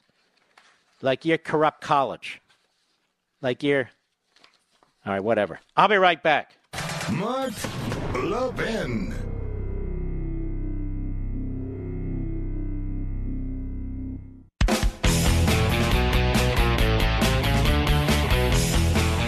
Here's what you have to keep in mind President Trump is operating really in a post constitutional system in many respects if the constitutional system were working as it's supposed to work, he wouldn't be in the position he's in, that is, facing what he's facing right now. No way. And so we've had decade after decade after decade of abuse of our constitutional system. We are increasingly unmoored from our constitutional system. They build up the Chief Justice like he's some remarkable, noble, wise man. King Solomon, if you will. He's nothing of the sort. He proved that in the Obamacare case. He proved that in the citizenship case. He's highly political. I think he's one of the most political Chief Justices I'm aware of in studying the court over the decades. There have been others. But he's not a strict constitutionalist, that's a fact. He's very worried about his legacy as a Chief Justice, the court's legacy with him as a Chief Justice. And he knows in the end, from his perspective, his legacy will be determined by the New York Times. And this is the trap for most of these justices. There's a handful who, who are strong and with, you know, withstand the uh, the political allure, if you will, of positive media coverage. So the President of the United States is operating within this establishment structure. Not necessarily constitutional structure, the establishment structure. And when you listen to somebody like this Bruce Ackerman, you can see how they play the game. They think what the House is doing is absolutely swell. They can do whatever they want in the House, whatever they want. Now, in the Senate, you got to follow the rules. The House, no rules. Well, what about the traditions and the processes in the in the Nixon case? And the no, no rules. Constitution doesn't say anything about rules. Well, the Constitution doesn't say anything about Senate rules either. But they must follow the Senate rules, don't you know? Oh yes, must be dragged out for a long, long time. But Ackerman gives it up. You see, he's not very good at what he does, propaganda, in my opinion. Ackerman gives it up. What am I talking about? They want this to drag on as long as possible. This is a really big turd they're throwing into the swimming pool, you see. That's what it is. And Ackerman, a leftist, he sees weakness. He sees Romney, Collins, Murkowski, the three stooges. And there's a few other stooges there, no doubt about it. And the media are pushing this, pushing it very, very hard. Look at the questions that Romney's asked. Romney's not asked, tell me 10 good things the president has done. Tell me three good things the president has done. What do you think about this? No, no, no. He's asked leading questions, and he's more than happy to answer leading questions because Romney is for Romney right now. Otherwise, he's just a backbencher, just sitting there with his thumb up his nose. And Romney can't stand that. Romney needs to be center stage. He's an egomaniac. Willard Romney.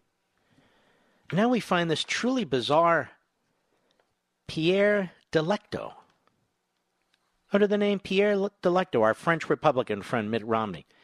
He puts up this second Twitter account, and he goes on that account disguised as Pierre Delecto. And when he's attacked, he defends himself. When people attack Trump, he comments positively. Like on the 25th Amendment, he commented positively on that. It's really like sick, actually. It's mentally off. It's unhinged. It's a 72 year old staying up morning, noon, and night on Twitter under a fake name defending himself and attacking the President of the United States. I'll be right back.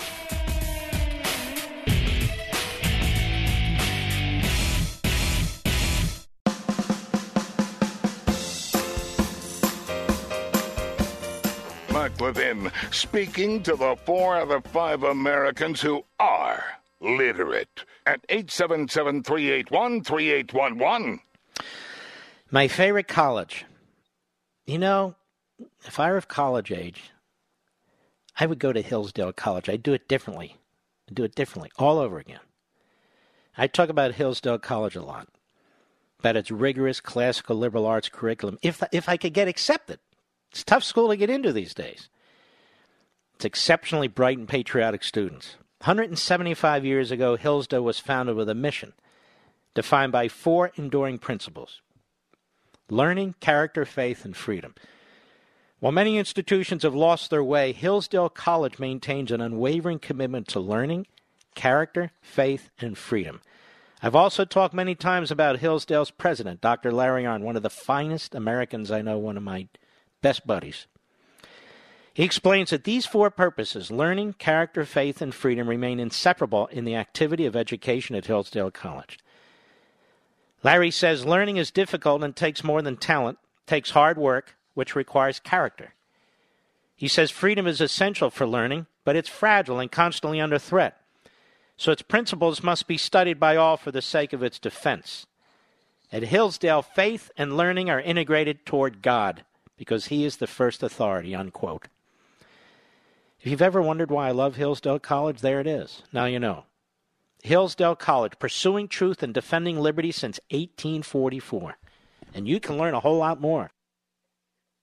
Go to levinforhillsdale.com, L E V I N for Hillsdale.com.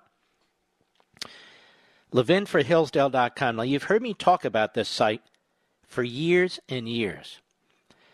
When Hillsdale first started in radio, it began with my program sponsoring my show. It's been a tremendous honor all these years, but I really want you to check out their website. Truck drivers out there, Uber taxi drivers, lawyers, doctors, electricians, plumbers, police officers, firefighters, construction workers. Doesn't matter. Please check out levinforhillsdale.com, L E V I N for Hillsdale.com. I think you're going to be very, very impressed with this institution. There's lots of very interesting things to see there on their site and to do with yourselves, with your family. They spend a lot of time and a lot of money developing these courses and this site. LevinForHillsdale.com, L E V I N for Hillsdale.com. So, anyway, Pierre Delecto. You have a grown man, he's 72 years old. The man ran for president 412 times, he never achieved it. He's been a liberal Republican, a conservative Republican. Now he thinks he's uh, John Dean.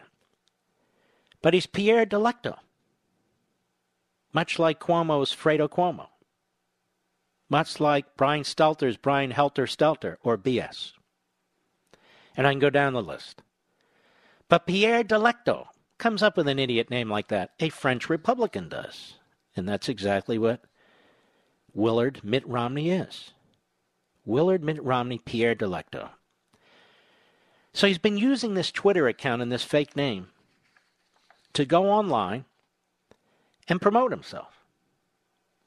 And if he comes under attack by a columnist or something who's online, he'll go online and defend in the third person Mitt Romney as Pierre Delecto.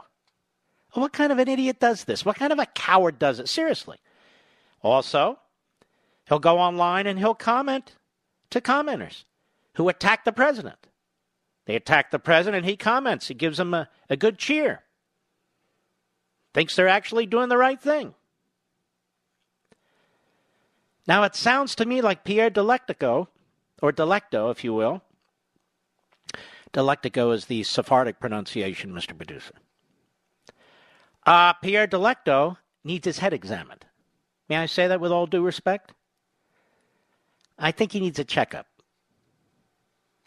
because something's loose, like a screw. This guy's writing this stuff all time of day and night. He's going online. He says Trump tweets too much. The guy's going under a false name tweeting. Tweeting. Somebody better check these other sites like Facebook. What's the other one? Uh, Instagram, Twitter's been checked. This guy might be all over the place. He's a Pierre Delectico bot. Or Delecto, may I say. Ashkenazic pronunciation. Why are we talking about Pierre Delecto, one person asks. WTH is a Pierre Delectico, and why is everyone going crazy about it? Another wanted to know. On Sunday, Twitter users, this is the Washington Compost, lost their collective minds when they learned that Pierre Delecto wasn't a bot or a random Romney superfan, but an account run by the Republican senator himself. Must have a hell of a married life. Uh, as Delecto, Romney, who has become one of President Trump's most vocal GOP critics, used the account to like critical tweets about the president while also occasionally defending himself against detractors. By early Monday, the unusual synonym, well, a pseudonym rather, was a trending moment on Twitter and had been mentioned in more than 47,000 tweets. The Romney Delecto connection was first made by Slate's Ashley Feinberg, who went hunting for the secret account after the senator mentioned its existence to the Atlantic in a profile published Sunday. Profile? That guy got the uh, the spittle profile of the year. That guy was slobbering all over Romney. In a follow up call with Atlantic reporter McKay Coppins, Romney confirmed that the account, which has been made private, is his. When reached for a comment late Sunday, a spokesperson for Romney responded by emailing the Washington Post a link to a tweet from Coppins that contained Romney's brief confirmation. Romney brought up his covert Twitter persona during an interview with The Atlantic as he discussed Trump lashing out at him on social media. Oh, now they, uh, they detail what he said. The senator declined to name the account, noting only that he was following 668 people, listing journalists, late night comedians, and athletes. You see, Romney's very concerned about what people in the media, in entertainment, and in sports think about him. You, not so much.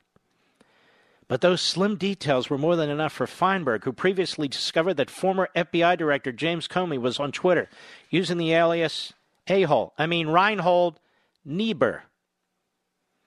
The process, Feinberg wrote, hinged on the assumption that Romney, a known family man, would want to keep close tabs on his offspring. Instead of targeting his family members with tens of thousands of followers, Feinberg homed in on a public account belonging to Allie Romney Critchlow the senator's oldest grandchild. Critchlow account has just 481 followers, making digging through them an annoying but not impossible feat, Feinberg wrote. So here you have two adults. One who uses a fake name to promote himself and attack the president. And another who's trying to track down Romney. Like like fourth graders.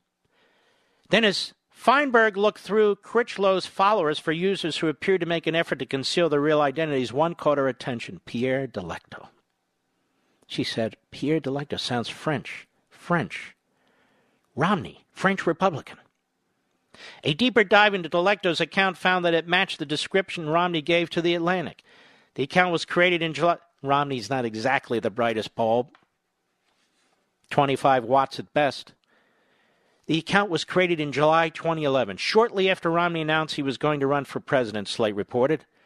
Beyond politicians, political reporters, and pundits, Delecto follows late night hosts Conan O'Brien, Jimmy Kimmel, and Jimmy Fallon, and athletes like New England Patriots quarterback Tom Brady and former Green Bay Packers quarterback Brett Favre, according to Slate. Mental, mental, hello, white jackets. The clues pointing to Romney continue to add up, Feinberg wrote. The first user Delecto followed was Tagg Romney. What's with the names in this family? Tagg, Willard. The senator's eldest son. The account later followed a number of people associated with Romney, such as advisors, aides, and reporters who've covered him.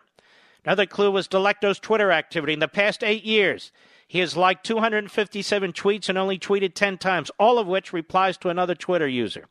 According to Slate, Delecto liked only 70 tweets. They either came directly from Romney's official accounts or were posts quoting from those accounts. So, in other words, he liked himself. Right, Mr. Producer? He liked himself.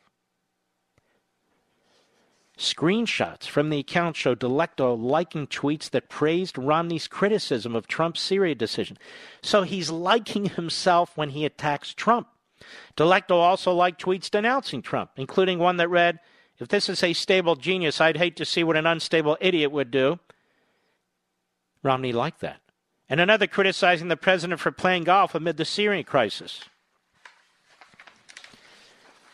But perhaps even more telling were Delecto's sparse tweets, several of which defended Romney. Only Republicans to hit Trump on Mueller report, only one to hit Trump on character time and again, so Soledad, that would be Soledad O'Brien. You think he's the one without moral compass? Delecto wrote earlier this year in response to a critical tweet from journalist Soledad O'Brien. She's a journalist? She's a left wing kook who had called out the senator for his utter lack of a moral compass. The account most recent tweet, the account's most recent tweet dated Saturday, appeared to be a tongue-in-cheek response to conservative radio host and blogger Erick Erickson applauding Romney for taking a public stand against Trump. Don't read the comments ever, Delecto wrote. Social media users quickly became obsessed with the bizarre moniker the senator chose for his alter ego, as some praised Romney for the name, describing it as exquisite and objectively terrific. Others were reminded of equally distinctive pseudonyms used by public figures in the past. remember former New York Congressman Anthony Weiner's alias? I remember. Remember this? Carlos Danger. Remember that, Mr. Producer? to send explicit photos to at least one woman. Former pro football player Michael Vick allegedly referred to himself as Ron Mexico in an attempt to hide his identity while receiving treatment for herpes. Even Trump has used, he did? I didn't even know that. Even Trump has used a fake name going by John Barron when he pretended to be his own spokesman in the 1980s. I thought he went by John Miller. Maybe he was Barron. Some pointed out that this also isn't the first time Romney has adopted a false identity. Yes, he once called himself a, a conservative, a severe conservative, false identity. In 2012, the Stanford Daily reported that when Romney was a freshman at the university, he used the name Tim Yenmor, or Mitt minus a T, Romney backwards, in an effort to foil a rival school's planned prank. This Romney boy, he is so clever. Remains unclear exactly how Romney decided on Pierre Delecto. But that didn't stop eager Twitter sleuths from trying to figure it out. Look, when Romney comes on Life, Liberty, and Levin, and I'm sure he will immediately, I'll ask him. People suggested Pierre might come from Romney's time spent as a missionary in France. He was a missionary in France. See, Mr. Producer, I know. I, I said he's a French Republican. And that delecto could be a reference to the Latin phrase, uh oh, in flagrante delicto, which translates to while the crime is blazing. Well, it actually translates to more than that. It could be a sex act. Go ahead and look at that, Mr. Producer. I was look, trying to figure this out during the break. But amid theories about the name's origin, jokes abound. Oh, Mitt, what would we do without you? Maybe we'd have a real senator. I'll be right back. Mark Levin.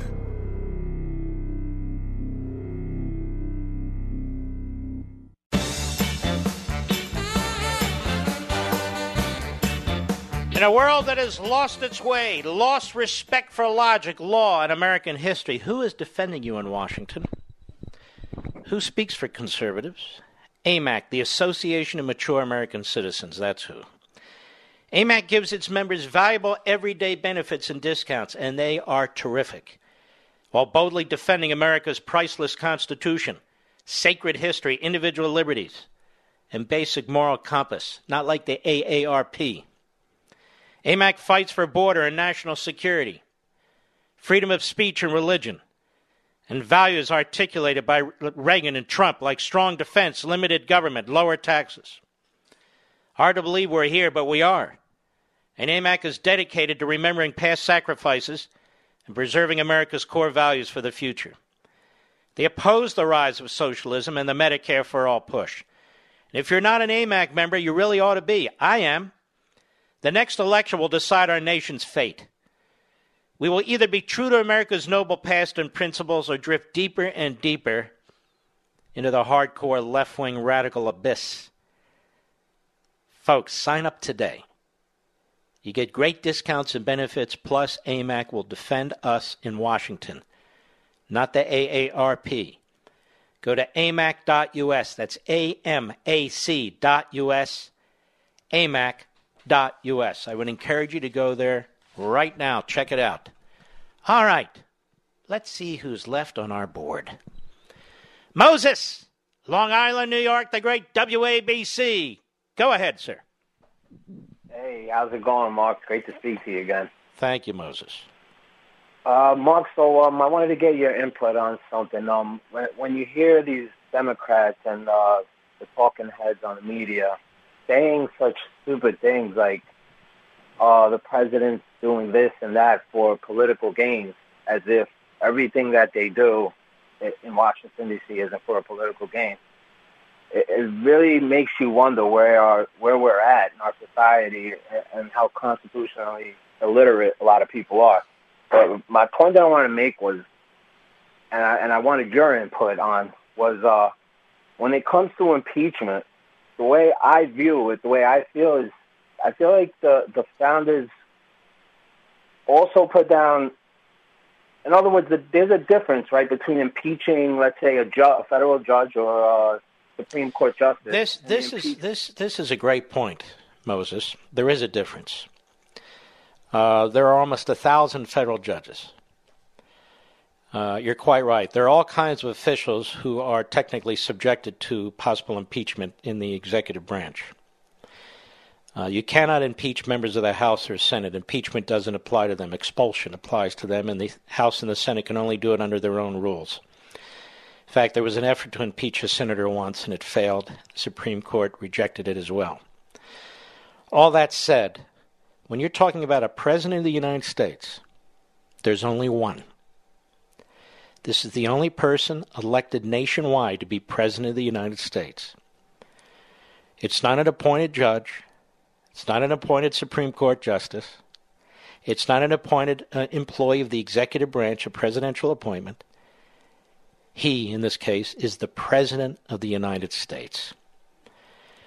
And a, a brilliant man. I didn't always agree with what he wrote, but I agree with a lot of it. Raoul, excuse me, Raoul Berger was a professor at Yale forever very smart man.